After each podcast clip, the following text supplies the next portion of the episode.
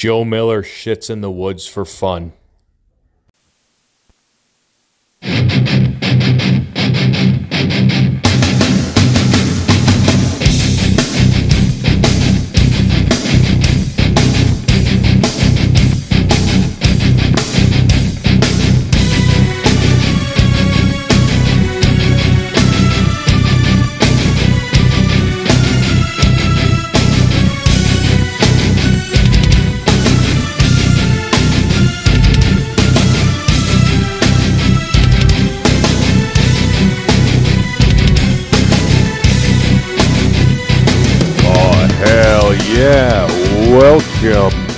Into the fourth Mother Box.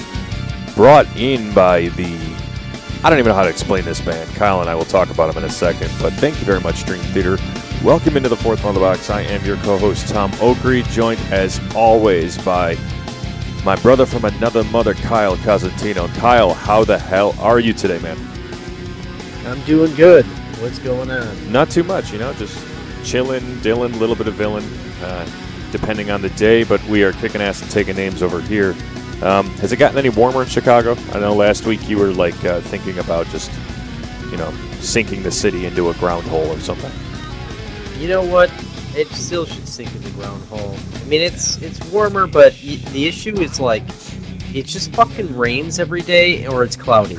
And I went downtown again. I feel like every weekend I'm like, I want to make plans to go outside. Who doesn't want to do that? And every weekend it's just like rain, clouds, or cold. This Jesus. yesterday was cloudy and and, uh, and rainy, and it just a little rainy, so it was, you know, I don't know. I took I actually took the train uh, for once downtown, and that's the last time I'll do that. You took the L, like Orange Line, I assume? Uh, no, I took the Metra, and Oh, okay. I, I don't think I've actually taken the L before, so I, I, I feel like I'm going to try that. But Uh, the metric it's like, you know, at a certain hour, you just get like the the scummiest people that walk in on there, and you you you know 'em when they walk in, like first five seconds you lay eyes on them, you're like that that person's going to be a problem the entire train ride. Absolutely. It's like it's like the people who go around licking uh, the the handlebars and ask for money because they have no sense of taste and smell or some bullshit like that. Uh, the L is the L. The L can be terrifying, um, especially if you take the red line. Like you're going under the Chicago streets with other people from Chicago, with basically no surveillance, and you know can't really defend yourself in that city. So pretty much put your life at risk every time you're going in the red line. So I would typically stay to like the brown line and the orange line. Even the orange line is cutting it for me. So, but at least that goes into the loop and shit. So just be wary out there when you uh, go on the L. I'm surprised you've never been on that before. You know what? Like I've been on the Metra, and I just feel like I had one experience where you know, and this kind of happened last night, where you know it's like it's Saturday, and for some reason Chicago just closes down at like 5 p.m. Ask me why. Like Okay. it's one of the most touristy cities in the United States, but on Saturday, when people are off and are going out, they decide, you know what, let's close all of our businesses at around 5 p.m. Why does that make sense? I have no idea. But, um, you know, going to the metro, there's there's a train every hour, but like at you know a certain time of night, it just skips two hours. Why do they do this? I don't know. Um, and they're always like rebuilding the tracks, and just there's always construction, so it's a pain in the ass. But anyway, um, so if like you go down there and you know you're so we went down there we went to the uh, sears tower i've actually never walked in the sears tower before oh, really? but we we ate in like shake shack which is kind of nice and uh, we, we might go to the top i have like i have a really bad fear of heights it's a weird thing with anxiety because everybody has their rules about it like i'm fine on a plane there's i've never had a problem on a plane but going up in one of the tallest buildings in the world or um, the the ferris wheel at navy pier no thank you i, I don't think I, I don't think i Oh. can do it uh, Fuck that Ferris wheel right in the goat ass. Oh yeah, I went on it once. I actually did do it once, and you know you, you're so high up, and then it, it starts rocking like a little yes. bit. Yep. th- and it that's the part. slow. Yeah. And that's the part that just like, you know, uh, makes me a little bit nervous. And I actually, you know what, I felt a little nervous when I was on the Skyliner uh, this this past time because it stopped in the middle of the air, and it, the wind was blowing, and, and it kind of like was, sh- sh- you know, shaking the, you know, the tram, and like I'm like, wow, I'm surprised I feel nervous right now. Oh, interesting. It's just the weirdest thing and and sometimes like I, I go over this with my clients and like it's just so weird how you know certain situations you're fine and other situations you're not. Like um, social anxiety is a perfect example of this. Like people at their jobs no problem being social with customers. When it comes to like you know when they're going out like and trying to be like you know in a social setting like meeting people completely unhinged by it. I'm like you do it at your job. It just you know it's you just translate it over to your personal life. It's like Interesting. you can do it, right? Yeah. So, oh, the mind is just a motherfucker. It is a motherfucker. Um, I know you you had talked to me about potentially going to see, going to New York City soon, but if you're going to do that and you're afraid of heights, you might want to take an edible before going going on top of World Observer to the World, uh, One World Center rather. That's like 103 floors, but it's a gorgeous See- view. I don't know how I will be with that, like, cause I've, I almost like, I've gone up in a building before. I don't know. I just think it's like, I don't know it until I do it. Um, I think if I was like outside, like I would never. You could say I'll pay you a million dollars and go to the top of the Sears Tower and go out like on the roof, and I I would be like I'd I'd be like no I'm not gonna do that. And and for those wondering what uh, if if you're of the younger generation and wondering why Kyle keeps saying the Sears Tower, um, we're sh- contrarian Chicagoans, so we like to call the name we grew up with. It is technically the Willis Tower now, but whatever. So That's only we only do that really with like Sox Park, which is still Comiskey Park, and then the Sears Tower for some reason. I don't think we do that with anything else. you're probably right because I don't think anybody calls the Tweeter Center the Tweeter Center anymore. Oh yeah, that's right. Uh, I still say the Twin. Uh, well, uh, that's us. We have we have more of a special um, connection to that. And um, speaking of the Tweeter Center, I'm going to get there in a second. But but what if you guys do do One World Trade um, Center when you go to New York um, and you're up there, like I what what you know the heights don't get me. What got me trippy there is, and to your point about the brain being a motherfucker was. You know, look, we we all grew up in the 9/11 generation, right? Right. This is this is Yeah. us. We we we remember it vividly. We were Kyle and I were sophomores in high school, um, so I've seen the videos. I've lived it. You know, that day. Obviously, not as to the intense of the like the Port Authority police officers, the firemen, and everybody who responded in New York City that day, and of course the ones who lost their lives. But you've seen it from another perspective, so you know like that part of New York very well. Like I've seen it before. I could draw it in my sleep.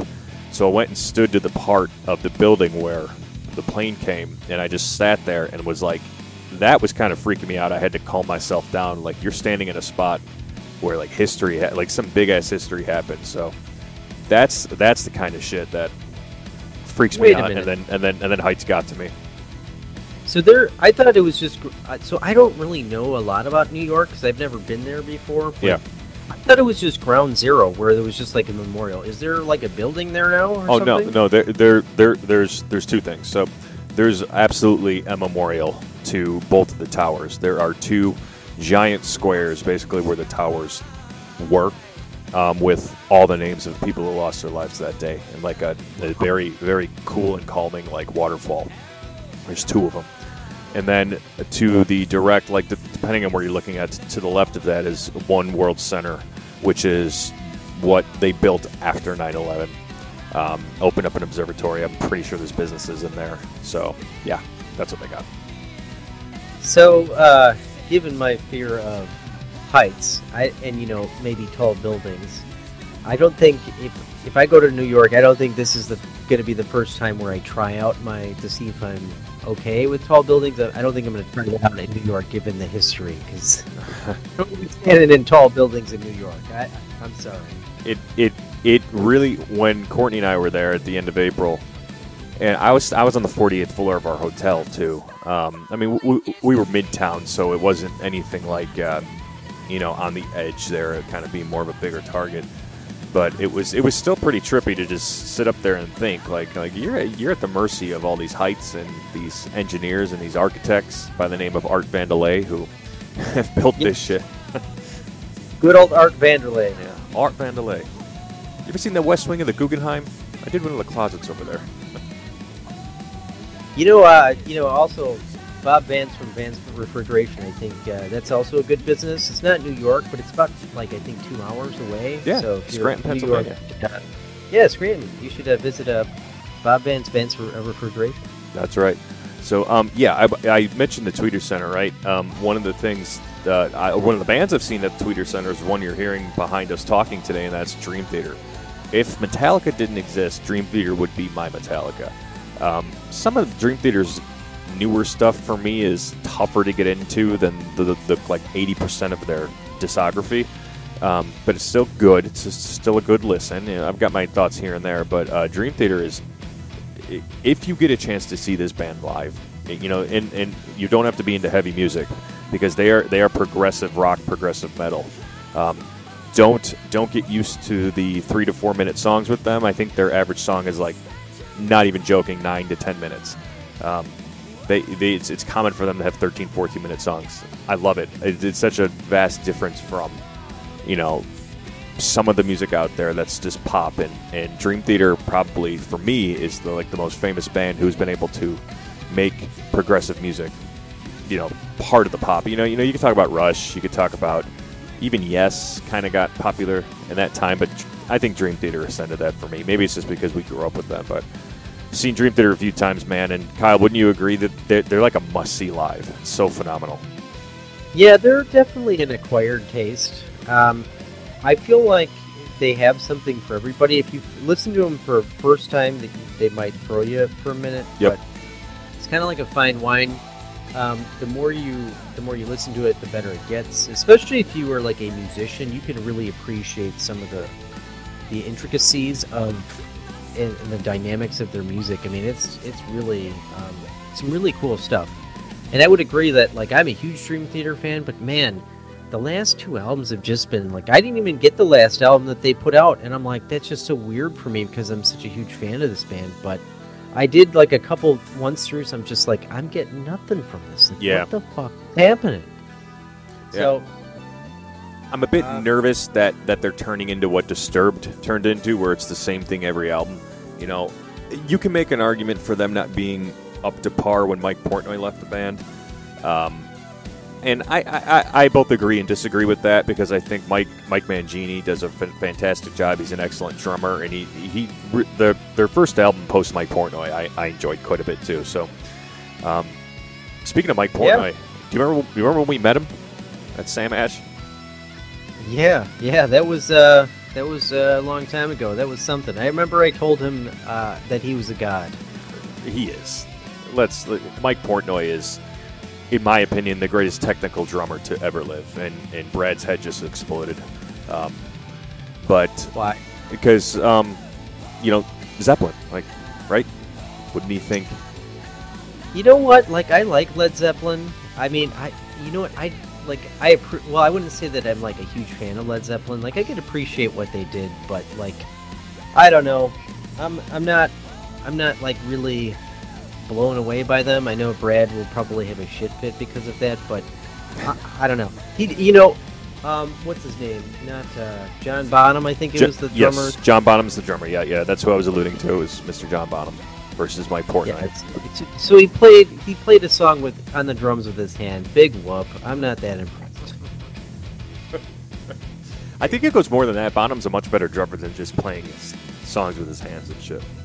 Yeah, I, I agree. I mean, I'm, I don't know. I just feel like, you know, when I've listened to bands, you know, certain types of drummers can stick out. I think, you know, Mike Portnoy is probably the one drummer where I got in trouble in high school for doing a drum beat on my desk uh, to one of his his drum beats. Which song? Um, uh, I, you know what? I kept doing Root of All Evil for some reason. Fuck yeah, I fucking love that song. Oh, God, that's such a good song. Yeah, so um, yeah, but I definitely think I, I remember the day he left the band. That was such a that was such a horrible thing. Oh, I was, I was- was, I was depressed. Yeah, he, he was such a good fit for that band, and I think you know their music has definitely changed a bit. I mean, they just kind of seem like it's rinse, recycle, repeat. Like they kind of went like the Slayer route. It just doesn't have the same kind of like experience that it that it did. And I I've liked like most of their albums um, up until like the, really I like the one before the most recent one, but I don't know. It just doesn't have the same appeal as it used to. You're right, it doesn't, and may, maybe maybe we're, we're we're the old man yelling at clouds at, at 36. no, that's just our president. Yeah, yeah. Did you say that out loud? Yeah, you said the quiet part loud and the loud part quiet. Nah, nah, nah, Oh. nah, nah. Jokes. So anyway, um, yeah, real quick to Portnoy, and then, and then I promise we'll get into comic news. But but fuck all y'all if this is what we like to talk about. Hashtag follow us on Instagram at Fourth Motherbox. Anywho, so I, when we met Portnoy, I remember I had brought like one of those silver, like really good markers with me. I just purchased. I was having him sign a cymbal that I had purchased there. Um, I just, he, he, he just looked like your stereotypical rock star. Like he looked hungover. He, he didn't want to be there, and he just looked like he was obligated to do it. And I felt like I only got any sort of reaction out of him because the marker he was using just died, and he just said, "He's like, hey man, can I take your marker?" And I'm like, "Okay, you can have it, Mr. Portnoy." You know, of course. If the guy said get on the ground and do a thousand push-ups, I was going to do it until my arms fell off. This is Mike fucking Portnoy we're talking about here. So, but it's just in, in stark comparison. I remember when when I met like the likes of Metallica versus comparing it to the other high end musician for me is Mike Portnoy. It's like they were so, different worlds. Like the the four members of Metallica seemed like down to earth human beings, and Portnoy just seemed like he was really having a rough go with his life. Uh, and maybe he was at the time because he seems like he's a lot more positive now. And I remember the rumors were he was going to go play with Avenged Sevenfold permanently, but Avenged really didn't want him, um, and, and he really wasn't Avenged Sevenfold style. I think he's I think he's beyond that, but so yeah. You know, Avenged Sevenfold, I know has a big fan base, and I'm sorry I'm getting like real like snarky this morning. fuck but, it, uh, snark on. I don't know. I just feel like once you've listened to the Avenged Sevenfold, like one of their albums, like a couple times, I'm basically done with it. Like they do nothing for me live. I've seen them a couple times, and I'm just like, I mean, the guitarist is good. Um, you know, I mean, there's there's good talent in the band. I'm just like, for for whatever reason, it's kind of like it's like rap music. There's like a rap song that comes out. It's popular for what maybe a year, and then it goes away forever and that's kind of like Avenged Sevenfold. Like they just they release albums. It's just like Five Finger Death Punch. Like it just you know, it doesn't have staying power. It doesn't have lasting power. And maybe you could say that about a lot of music, but I just feel like it's it's just it's generic metal at its best. I loved "Hail to the King," the album they did with Portnoy. It's uh, because he, he played he played the drums very with a very black album feel to it. Like that was Avenged Sevenfold's black album to me. Not in popularity as far as sales go, but from like their sound that was very tight, and I, I remember enjoying it. I, I I think I read an interview once where Portnoy said he got inspiration from like Lars around that kind of time, and he felt like playing the songs like that was was right. Um, I really like that album, but, but but after that, like the stage, I liked like half of it, and then it kind of fell through. And I'm with you on Avenged Sevenfold. The tour that you, me, and Tim saw them at Soldier Field on, like I had seen them. I saw them at well, you and I saw them at you, me, and Joe saw them in Phoenix that same tour, and then I saw them in San Diego two days later. So seeing Avenged Sevenfold three times, they never switched the set list up, and I hated that. And it's like Metallica switched the fucking set list up. Gojira, like just completely switched their set list up, and and, and Just- it's just a cop out. It's boring cop out. They they just don't have any energy. Like I, I'm, that's what kind of like turned me off to them. Like they don't have any energy when they came out and when they come out on stage, and I just feel like when you watch certain bands, like I watched Rammstein, I think it was in Chicago Open Air.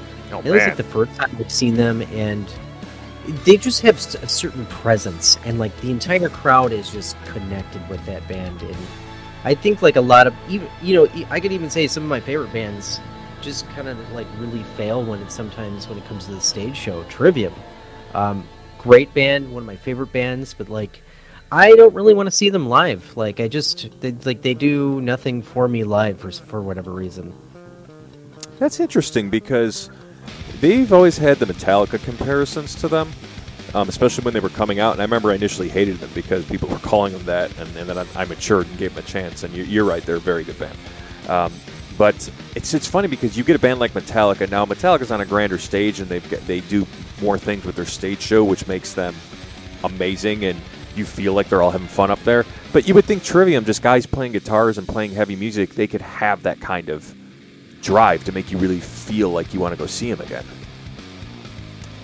Uh, yeah, I don't. Um, I, I saw them with uh, last time I saw them was with uh, Joe a couple years ago. We went to see them with Arch Enemy, and man, like just the comparison and the energy of the room when Trivium was on the stage and then Arch Enemy took the stage. Holy shit! Arch Enemy was uh, phenomenal. Were they? And they're I mean, I'm not huge death metal like, um, but they they have such like they have just such a defined sound and unbelievable.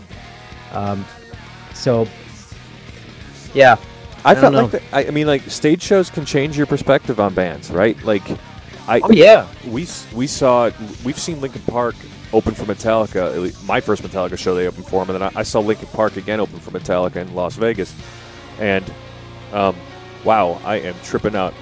Uh, Winston was in the room the whole time, and I didn't even know it. Wow, crazy. so anyway, um, we saw Linkin Park open for Metallica a couple times, and they just blew my mind. Right, like I wouldn't necessarily go seeking out to listen to all of Linkin Park's music outside of a few songs, but their live show just made me have so much respect. And funny enough, we're talking about Linkin Park now. We talked about them on Jedi Talk a little bit, um, a little bit more levity to that.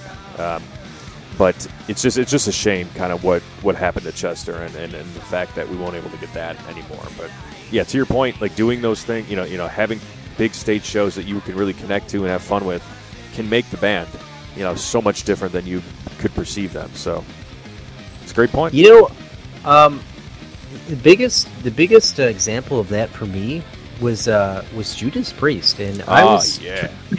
never a Judas Priest fan. But uh, Joe one day said, "Hey, you know what? It was like 2017. He's like, hey, I've never seen Judas Priest. I want to go see him." And I was like, he asked me to go with him. I'm like, you know what? Fine, I'm, I'm, I'll, I'll go.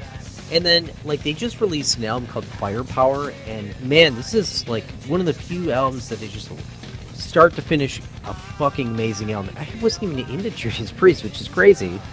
And man, they put on such a great fucking show. And Rob Halford is one of the few people, uh, you know, that he sounds perfect on stage. Like he still just does it flawlessly. And as a metal singer, just that's really hard to do. I mean, I've seen so many metal singers just plots when it Yeah. comes to singing live because they some of them like hide behind auto tune and shit like that.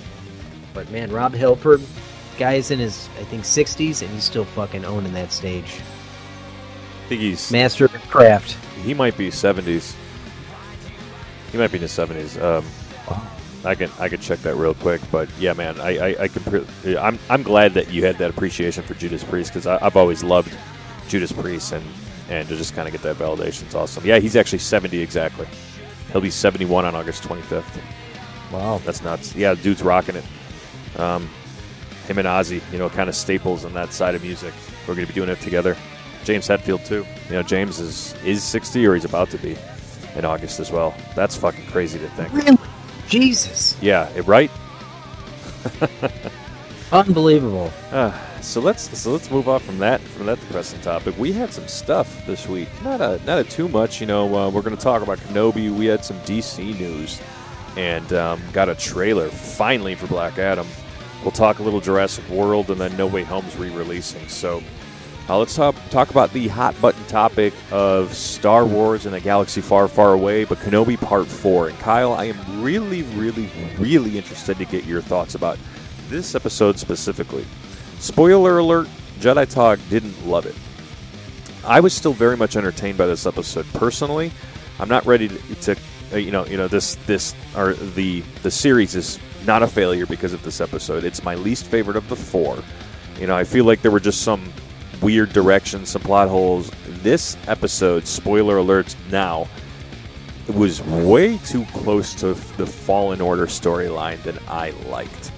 You know, you would think I'd be into it because a lot of things matched up there, but I think they missed a big opportunity with a cameo that would have been served purpose, both fan service and would serve purpose to their story, which made a lot of sense in the Star Wars universe. Plus, it's just I can't help but make the comparison. And this game was very, very popular. You, you released a legacy lightsaber on this character too, so a good amount of the people watching Kenobi know this story. So it just boggles my mind. If there's not a payoff with that, I'll be really kind of disappointed. But it won't ruin the show for me. But yeah, out of the four, wasn't my favorite. So I'm really curious to hear what you say.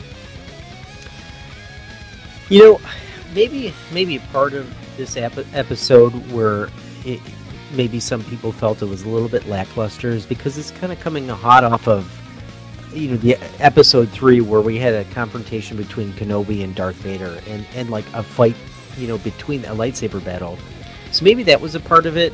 Uh, you know, when I was watching episode four, I liked it. I mean, I thought it was good, but you know, um, I wasn't. I didn't make the connection with Jedi Fallen Order. I haven't played it in a couple of years, so maybe that's why. And I keep saying I have to replay that game, but um, you know, it wasn't until I heard. I think Brad did a video on. I think it was like Instagram. I saw him, and he was talking about you know his opinion about it. He mentioned the, you know the Fallen Order connection and everything. I mean, I thought it was a good episode. I don't. I guess they don't know like what what the criticisms are or what like you know what was missed because I just don't you know I don't remember like that storyline and everything. I remember you know Fallen Order is really about um you know like a was it kind of like did, when did I play that game was um Yeah, you're Cal due to play it again. Damn it. Yeah. yeah I mean you know like Cal Kestis has the you know like he's force sensitive or he's like becomes I don't know if he, he's not a Jedi but No, he like gets knighted in the game. He gets knighted by Cere. Yeah. Okay. Um, so okay, so he becomes a Jedi, and then, you know, obviously he's being hunted, and you know, then we find out kind of at the end that there's like a, like a codex of like a bunch of people that Holocron. were, you know, you know, like a that's what it's called a, a holocron of Yes, like sir. kids that were Jedi, and then Force sensitive kids. of- yeah. that maybe even served as like a plot line for probably what's going to be Jedi Survivor. Um, and and they're you know, so that's I mean, so I you know, fill me in. I mean, because I feel like I'm I'm just like lost with uh with the storyline. I didn't think anything of it. I thought it was a, a good episode, but you know, granted, I'm I'm ignorant at the moment. no, you're you're good. No, no, no, no, no. I I still entertained. Like, if you made me rank this episode, I'd still give it an eight, eight and a half, eight point two five out of ten. Like, this is no four out of ten for me. This is no like, um, like. I was not a fan of the Book of Boba Fett episode with the Power Rangers and the speeders. Like, oh Uh, no, God no. Yeah, so like that's not that to me, right? It, it, this isn't like me going to Avengers Campus and being underwhelmed. Uh, I still very much enjoyed it because it's Kenobi and there were connections. But think about it this way, and, and pay attention to when you're when you're playing the game. One of the first things that I kind of just felt weird about was, and and and I know that these characters, it's easy for them to not know this, but five years has passed, and Tala, the one who is the Imperial officer who's pla- who's a spy for the, you know, the early rebellion, whatever you want to uh, call them, um, where you know Wade's at and Tala's at, and O'Shea Jackson Jr.'s character. I can't remember. I can't get his fucking name.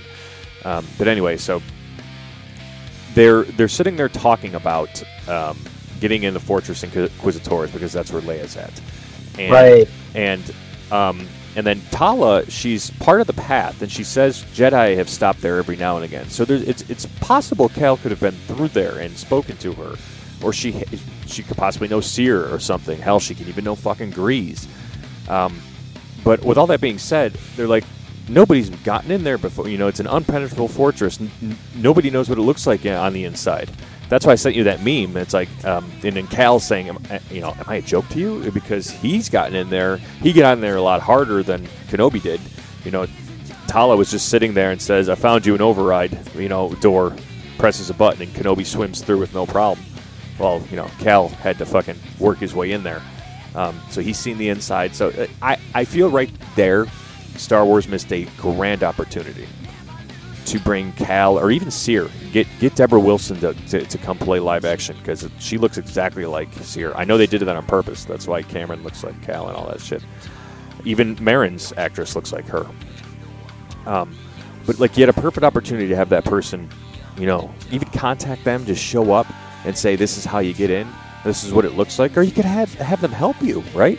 Um, if Cal doesn't end up in this show, even a mention, I think Kenobi's going to be, in, or I think Obi Wan's going to be in the game, um, which would be actually pretty fucking cool if you think about it. Yeah, we Uh, talked about that yeah. last time. Yeah. So, uh, but then I want you uh, fast forward to towards like the end of the episode when Obi Wan and Tala and Leia are running away from the troopers. They get in that hallway that's surrounded by water. Do you remember how Cal got away from Darth Vader? You know what? I uh, saw this on, I think it was Facebook, and like somebody did like a side by side of of that, and it was like almost dead on, like Yeah. the same. So, are they doing that as like an homage, or are they doing that because it's lazy? I I think I don't like it because I must feel like it's a little lazy. Um, because if I liked this, I would probably say, yeah, that's an homage, right? Like they're they're giving props to the game. But why?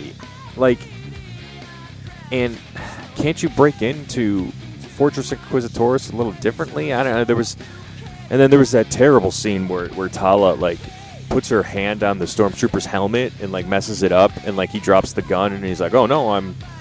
You know, can't see for a minute, and then she takes out the other one, and then shoots the one who's still having trouble with their helmet. Like it's it's like stormtroopers are a joke in Star Wars now, um, which is both funny and a little disappointing. I, I don't know. I don't know. The episode just had opportunities to do some better things, right? I I feel like there was going to be some sort of let down slash filler episode.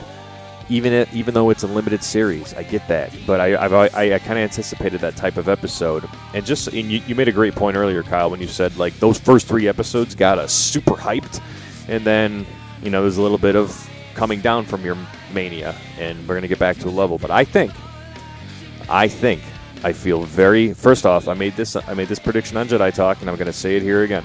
I 100% think we're finally getting Qui Gon Jinn in Episode Five. I think Episode Five is just gonna blow the fuck up. So that's where I stand. Wow. Um. So I I still love how like it's I don't know. I just think maybe there's just too much content now, where every storyline is almost becoming predictable.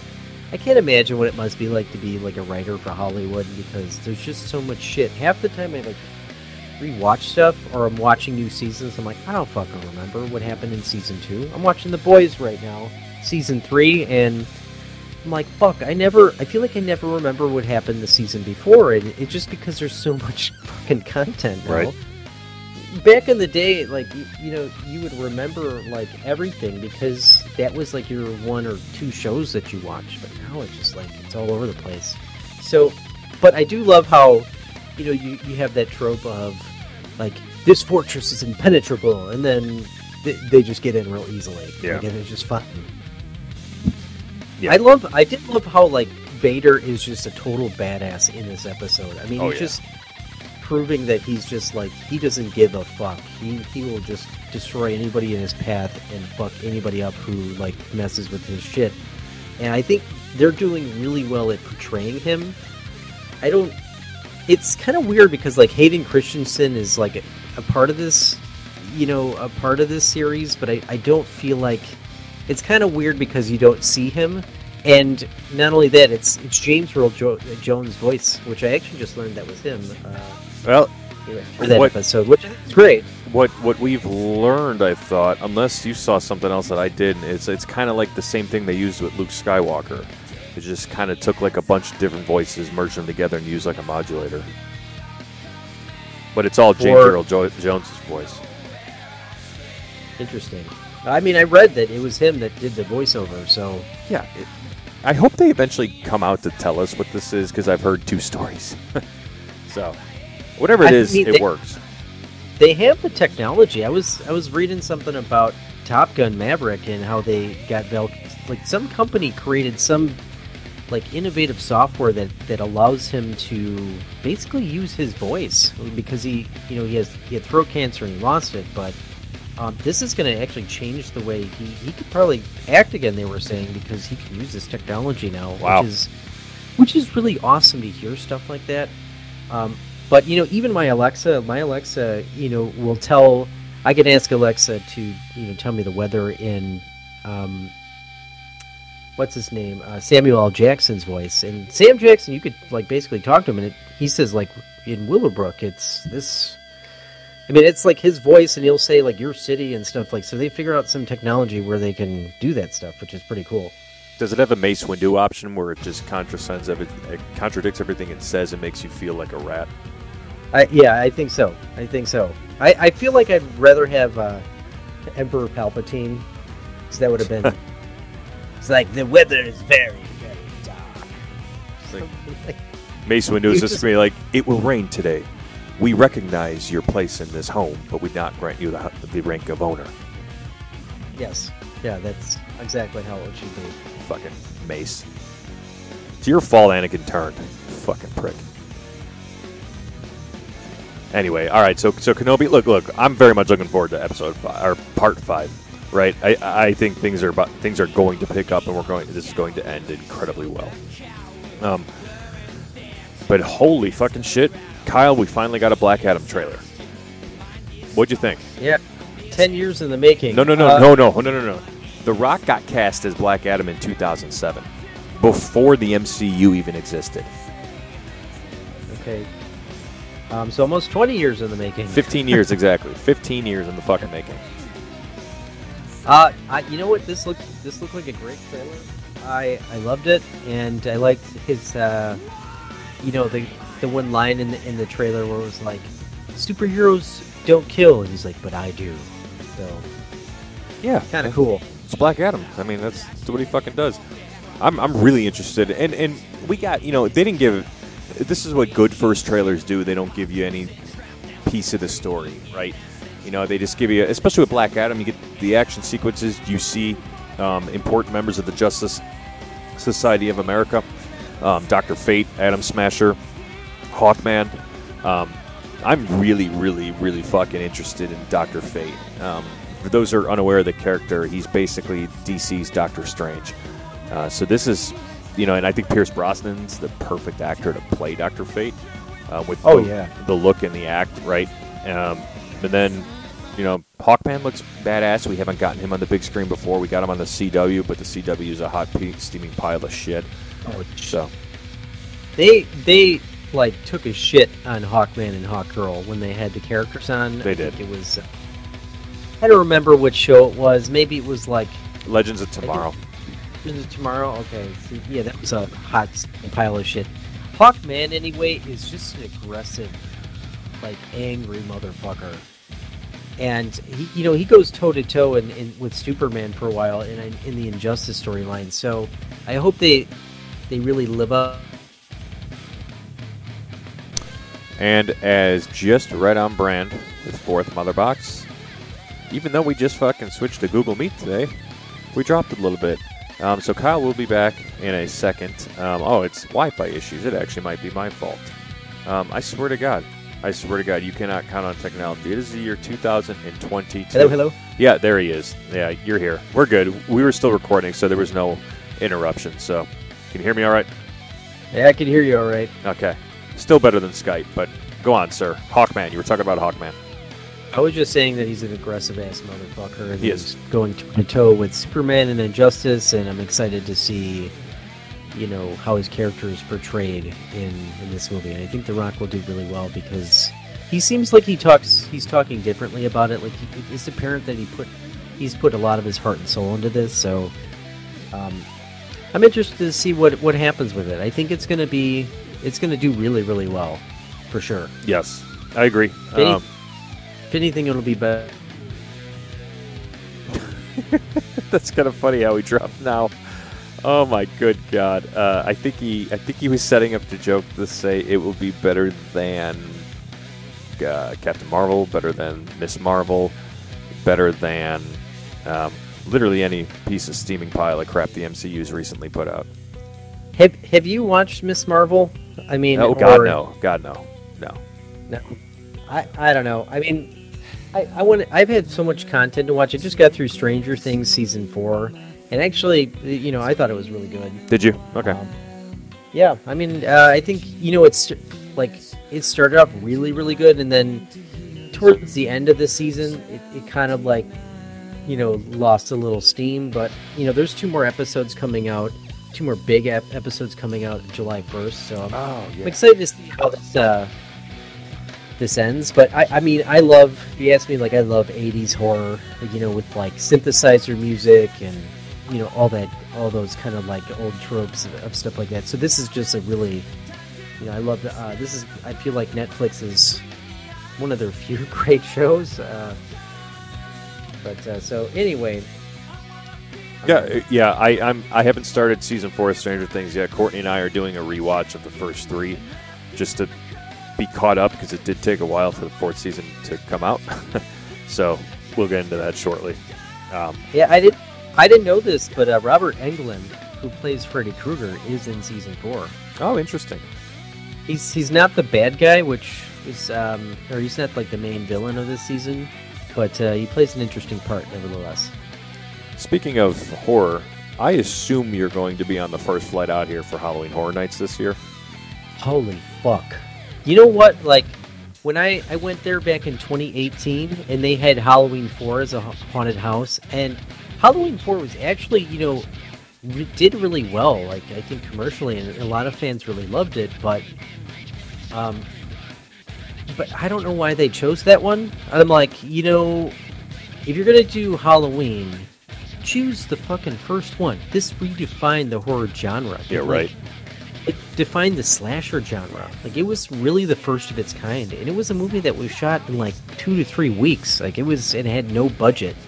I mean, so one of the greatest horror movies of all time. And now they're doing a haunted house at at Horror Nights.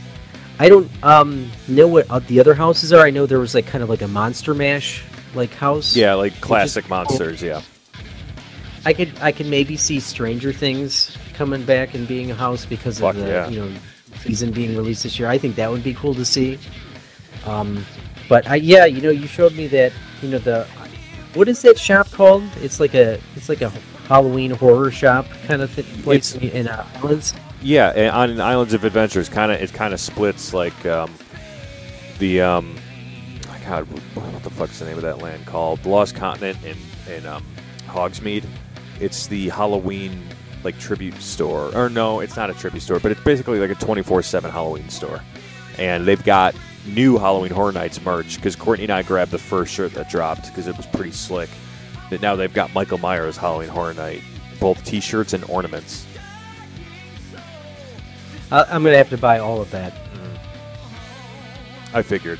So yeah, Kyle will be out here for Halloween Horror Nights. I'm assuming. I mean, shit. At least for a day. I mean, I could steal maybe steal away for a weekend or something like that. You can finally ride Cosmic Rewind. Yeah, let's hope so. Uh, yeah, let's. You know, every time I come to Disney, I like I give blood for Disney. So Giving blood for Cosmic Rewind is well worth it, sir. I, I promise. But um, speaking of blood, well, we've been talking about it for what seems to be several, several months. And probably talking about it as soon as the movie dropped, but this podcast is only a little bit over a year old. But in 2019, Joker released, and it was critically received, made a billion dollars, and it was one of the greatest movies I've ever seen in my life. Now we officially have from Todd Phillips and Joaquin Phoenix, Joaquin Phoenix himself have confirmed we are getting a Joker 2. What could they possibly do with a Joker 2? You know, um, well, one, do you know how to like how to say the title? Is it like Folly Ado? Yes, I actually looked this up when Todd Phillips posted it, and I forgot about it. It's it's it's meaning it's it's got like sequel, um, like trilogy in it. I, I don't know. It's uh, not not trilogy. It's got like a sequel mention in it. Like like it means the second coming of something, but there was more. It I think it had something to do with like mental health too. Fuck, I'm trying to find it. Here's a crypt, cryptic title. Um, but while while I'm looking that up, what do you you know? Do you have any like ideas of what they could really do? I mean, like I can see the argument, and I know people are making it out there of like you don't need a sequel. The first movie was perfect, and that's a great way to end the story. But like, how could they not? You know, I think people are clamoring to see more of this Joker. Um, okay, so I just read folie à deux is a French phrase that, when translated, can mean madness for two or shared madness. Oh, there you go. So does that mean? Split personality. You know, um, I can only assume that means because we saw a little bit of this at the end of the Joker, that you know other people were um, kind of like making him out to be like this cult leader, and, not unlike we've seen in the past with with Joker and, and um, how people react to his personality. So maybe that's it. Maybe you know it becomes like he is this cult leader, and then people are following suit, and maybe we kind of see a different Joker story where he's like the leader of this this cult following, and um, maybe his he bec- like they become like people become his you know under his control in some in some respects. Then this could also give rise to a one one Dark Knight. But I've said it before. I don't think Batman needs to be in this. He doesn't. I- no. we got a lot of Batman stories in the works, and I just feel like this would make it feel a little bit bloated. Um, that could be like a, you know, if they do like a trilogy, which I assume probably will happen if they're doing a second one. Um, you know, that will, you know, a Batman introduction could be like the ending scene or something like that of the Joker. Could be, yeah, yeah, it, could be. I guess maybe, but this movie franchise, if it's going to be a franchise, I mean, it kind of is now. Um, it doesn't need Batman. It can have Bruce Wayne. It could absolutely have Bruce Wayne. It did in the first movie for just a tiny bit. It had Thomas Wayne. It could. We could see more of that. May, um, well, I was going to say maybe Fleck is the one that ends up killing them, but no, it was that Rando who was inspired by the Joker at the end of the movie. Um, I, I'm with you on the story. I think the the only way it can go from here is 1,000 percent. um, You know that cult following coming up and just tearing Gotham apart, and they're trying to take the city back, and the Joker being the puppet behind all of it. You know, maybe he spends some time in Arkham Asylum here. Maybe he doesn't. I think it would be re- would be really interesting to get a version of Harley Quinn here, because you could really make you could really make the relationship dynamic between the two of them quite interesting in a couple of like in a relationship of Harley and Joker you've never seen before, um, because the Joker we get out of Joaquin Phoenix is yes we've seen and feel that Joker, but this is this kind of hits a little real, right? And you can get a real Harleen Quinzel, somebody who maybe struggles with being a manic, crazy, obsessive, but genius type of person living in seedy Gotham City. So I, I, I can go lots of ways, but I trust in Ted, uh, Todd Phillips. That was my other theory. You know, with the shared madness, maybe Harley Quinn is a part of it. Um, I would probably go with lean more towards my first theory. Um, I don't know. I mean, I, I feel like this the Joker was well done so well, and it was just so equally disturbing, especially with that ending scene. I'll I'll never forget how I felt after watching that. Yeah. Like it, it just it was just so jarring. I mean, you see a lot of people killed in movies, but just the way that was done was just so perfectly executed, and it was just done in a way that just really like made it feel disturbing. And this movie, I remember reflecting on it for couple weeks after the fact, and I feel that that's really like you know like quality art when you're thinking about it for weeks after, especially in this day and age, like I mentioned earlier, where there's just so much content. I mean, Yep. such a brilliant movie. They have a tall order, you know, uh, doing Joker 2, but I think it, it will be done really well. I think Todd Phillips has definitely proved himself, so Agreed. I'm excited. Agreed, completely with you. And I, yeah, I remember the same feeling you're talking about, like going up to the movie, seeing it, leaving the movie, thinking about it after. Um, I still don't know which scenes where there were, you know, violence by the Joker that made me feel more squirmy. Was it the first time he popped the gun out on those three like Wall Street dicks, or was it um, when I thought he was going to kill the little person when he killed his, his former boss, um, and he like let him out of the apartment? Um, and then there was when he uh, killed Murray. Uh, I can't remember his last name on the set of his show. Um, I don't know. It's it's all it's it's a crazy fucking movie. Number two is going to be fantastic. But speaking of Harley, It's- yeah, Well, just you know, real quick, like you know, the fact that he didn't kill, you know, that um, you know his friend who was you know a little person, really kind of shows his humanity because you know he mentions like you know he was always nice to him and you know he has no intention of like harming, harming him for that matter. So That's true. It's a good point. Um, but we said we might get Harley Quinn in this movie, but what we are for sure getting from Harley Quinn is the animated series is returning for season three this summer. Hooray! hey, do you think we'll be uh you'll you'll be in it um, at all? Again? Yeah, yeah. I don't know. You'll be in it though, uh, Mr. Poopy Butthole. Um, by the way, if your if your Instagram account gets gets uh, um, how should I put this? If, if your Instagram account gets taken down, um, I had something to do with it, and I'll just leave it at that. And listen to Jedi Talk this week, the second show. Great. Yeah. Um, I'm just gonna say that you can make all your ginger jokes all you want. You know, you know. Let's not forget the epic mother in the van jacking up last week, which got us so many listens, the greatest listens ever. Like the listens you can't compare to anybody else. Like our listens are so much better than everybody else's. You come at our listens, they're great. They're great, phenomenal.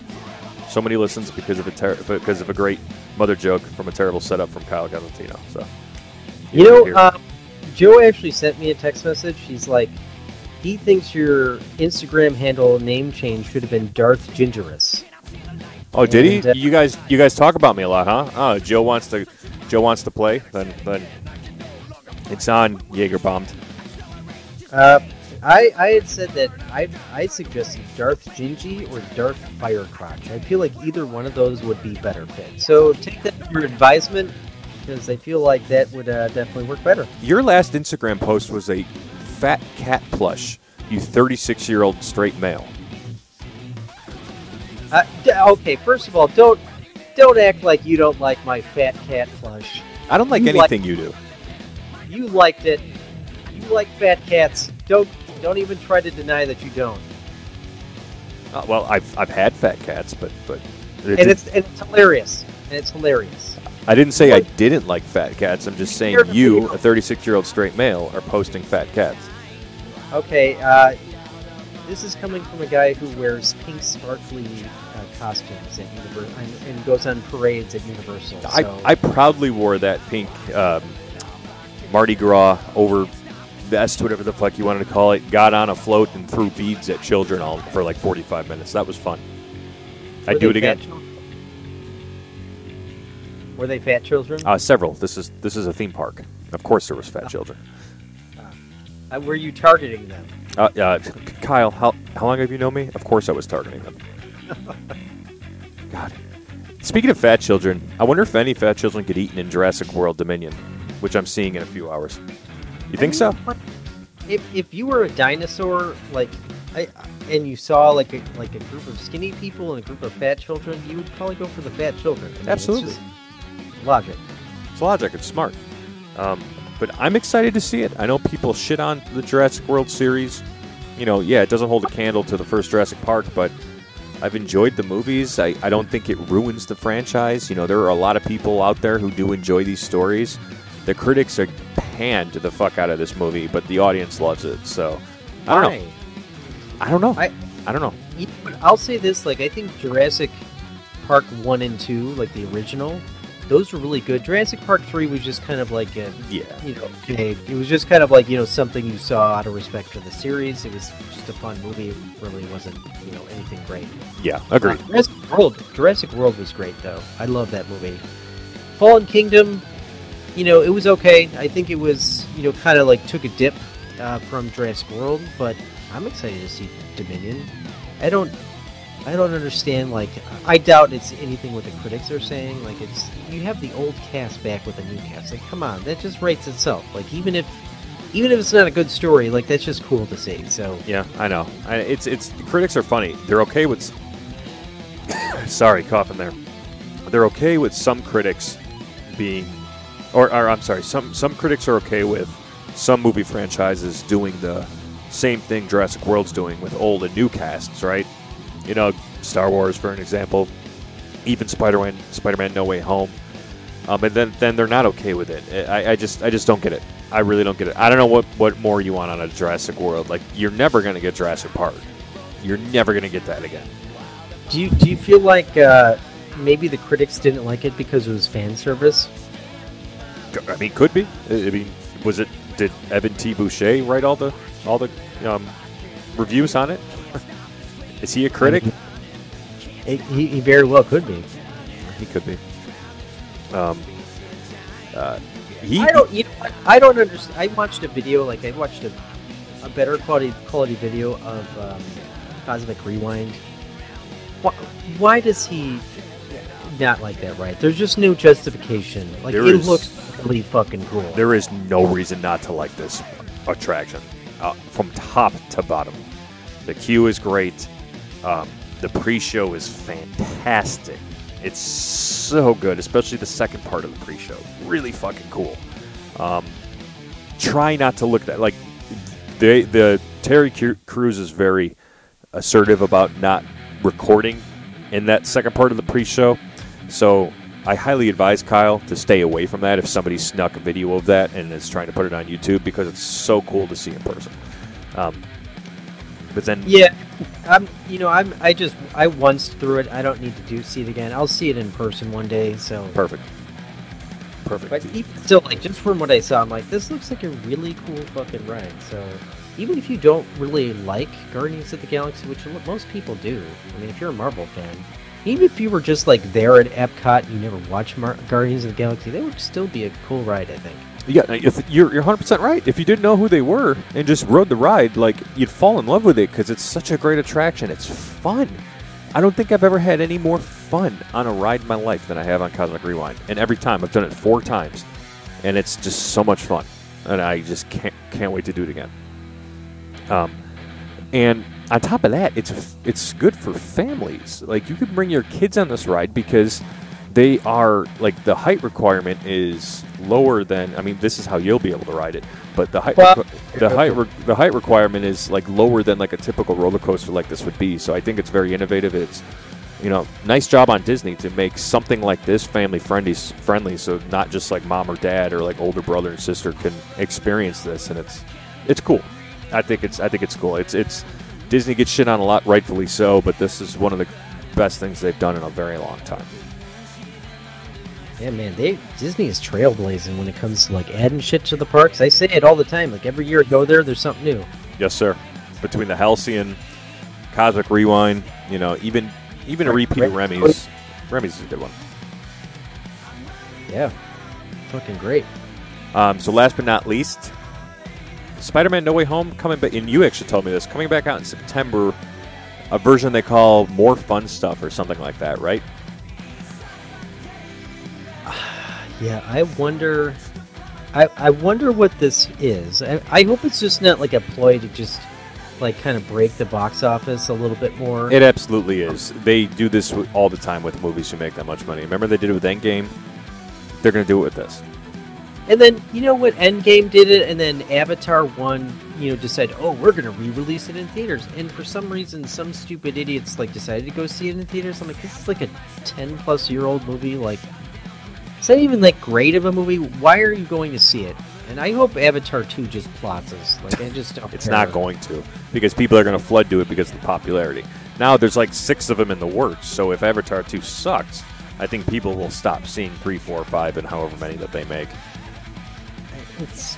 I, I- mean, it just it doesn't have any big appeal to me. I mean, I think what they did in in Animal Kingdom is great, but I still don't like. I'm not like obsessed with the movie. Like, it, it just doesn't make any sense to me. I get it. I'm not obsessed either. I thought it was fine. I was entertained when I watched it, but I'll go see Avatar 2, I guess, if I got nothing else to do. You know, we'll see. We'll see. What do you think they're going to shoehorn into Spider-Man? More fun stuff. You think just more scenes with like Garfield, Maguire, and Holl- uh, Tom Holland together? I, I would only expect as much. Like I think that's the only that's the only play they really have. I just hope it's not like just stupid, you know. Um, I, so I'll I'll probably wait to see what happens. Like I'll wait to see like you know what they say Yeah. with the content. But if it's just like you know an added like funny scene where I don't know maybe they're making a uh, you know another poop joke or something like that. Or they talk about like they, they keep asking Tobey Maguire Spider Man's like, does your web come out of any other places? Like, I don't know. Yeah, yeah, yeah. I get it. I get it. It's like it's as, as long as it's not necessarily a a just. Qu- I mean, quest for more money by just putting more jokes in there, like you had made mention. Then yeah, it should be fun and should be really more fun stuff. But we'll see. I don't know. I'm I'm I'm fine with it. I feel like these these companies do it all the time. It's whatever their business trying to make more money. So it is what it is. It kind of sucks for the people who probably bought the movie already. like, yeah. I almost went and bought it, but you know, now that I'm, I'm kind of glad that I didn't because I'm not getting the full version. Good point. Yeah, they're going to release another DVD of Spider-Man More Fun stuff. It's going to be like the Snyder Cut. Yeah, hell yeah.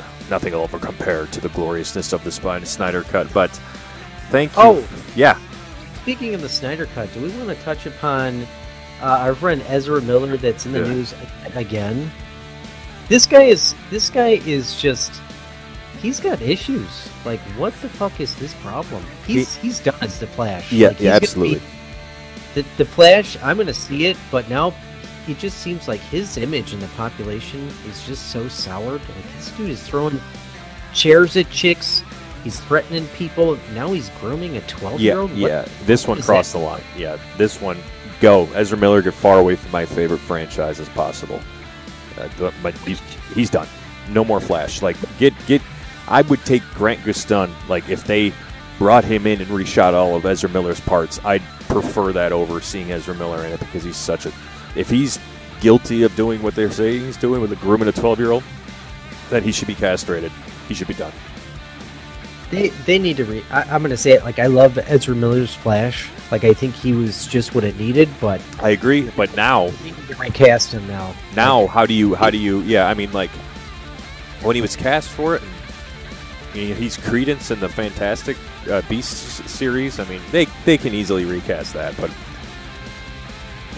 you're done you go go go do the only fans with amber heard you're done so You know, I would say this like I'm not even like against Amber Heard being in in Aquaman 2. Like I, I think like I see enough people you know going through divorce. I get it. Like it's it's ugly. There's never there's never um there's never a divorce where it isn't ugly. well how You many know, divorced couples have you counseled that the woman has pooped on the bed I mean, that's a bit extreme. Like I, I will admit, like that's that's a bit extreme. But you know, like people's there's nobody that can push push your buttons like your spouse, like the, you know what I mean, or your family for that matter.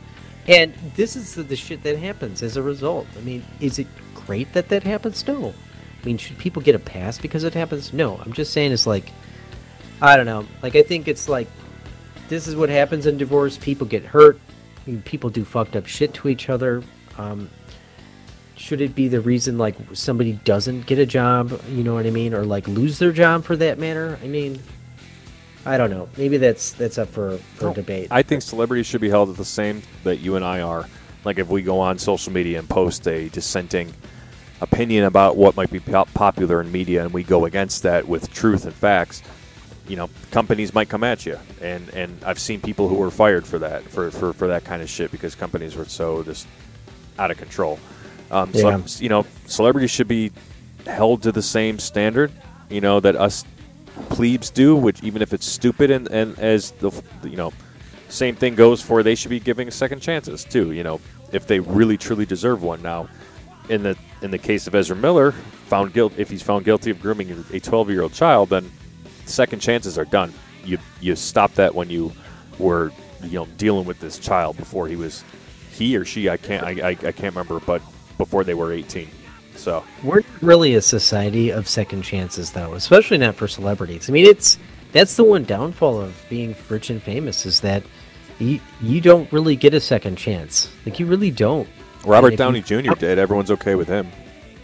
Nobody. I mean, he he was like like a nobody um, before 2008. And he went to jail for like I think it was drugs and drinking and stuff like that.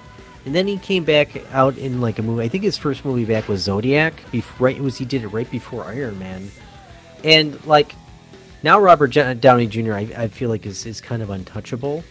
Um, but I don't know.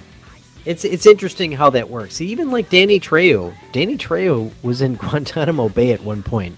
Like he's he has a bad history. Like I don't know if you've. I, do you know who I'm talking Yeah, about? yeah, yeah, I do. Yeah. Yeah. Um, He was and in Book of Boba Fett. He was uh, he was a Rancor trainer. he- he's a great actor. Like I love seeing him. I'm just saying, it's like his history is it's not a good one. Yeah, yeah. I mean, how many people can go to Guantanamo Bay and like still go on to lead a successful life? He's he's probably the only Not person. that's. Yeah, So- I mean, uh, the others, excuse me, the others who are doing it are probably just doing it under the under the uh, radar. But yeah, I'm with you. I'm with you, man. But back to Ezra Miller, I I don't know. I just feel like this guy is he's got a lot of issues, and he's he's, he's kind of you know when you're when you're cast as a superhero, it is really a next level type of gig because people you know like especially younger fans like really look up to you in, in, in a lot of respects, and this is just not good stuff. Yeah. So I wouldn't be opposed to a, a casting change. I think at this point, like he's done enough stuff that's just like ugly. You know, this is just. I, I could see like doing fucked up shit when you're drunk. Like you get in a bar fight, okay, big big whoop. But um, I don't know. The grooming thing has really kind of disturbed the shit out of me. So and, and you know, I want to give him the benefit of the doubt. Like maybe that's maybe that's not the case. You know, see I what the would courts hope so. about that. Yeah, but, But some serious allegations to bring forth. But I, I kind of feel like I'm not surprised either. uh, yeah, I'm with you there. Not surprised at all. So, oh, but that wraps it up today, man. Uh, it is Sunday the 12th in June. It's uh, nice and hot in Orlando. Don't freeze in Chicago, sir. Um, you guys have been great. We have been Fourth Motherbox. Follow us on Instagram at Fourth Motherbox. We're somewhere on Facebook too. Uh, thank you for joining today. And Kyle, how about some last words, sir? My last words are go fuck yourself, Darth Darth Gingy. Oh, you're really gonna love this week's this week's Jedi Talk. That's all I got to say. Actually, both episodes because your good buddy Tim Marciano sent me some dirt on you. So, thank you for joining everybody. Oh, did he? Oh yeah, thank you. Yeah, yeah, yeah, yeah. Kyle, go to hell.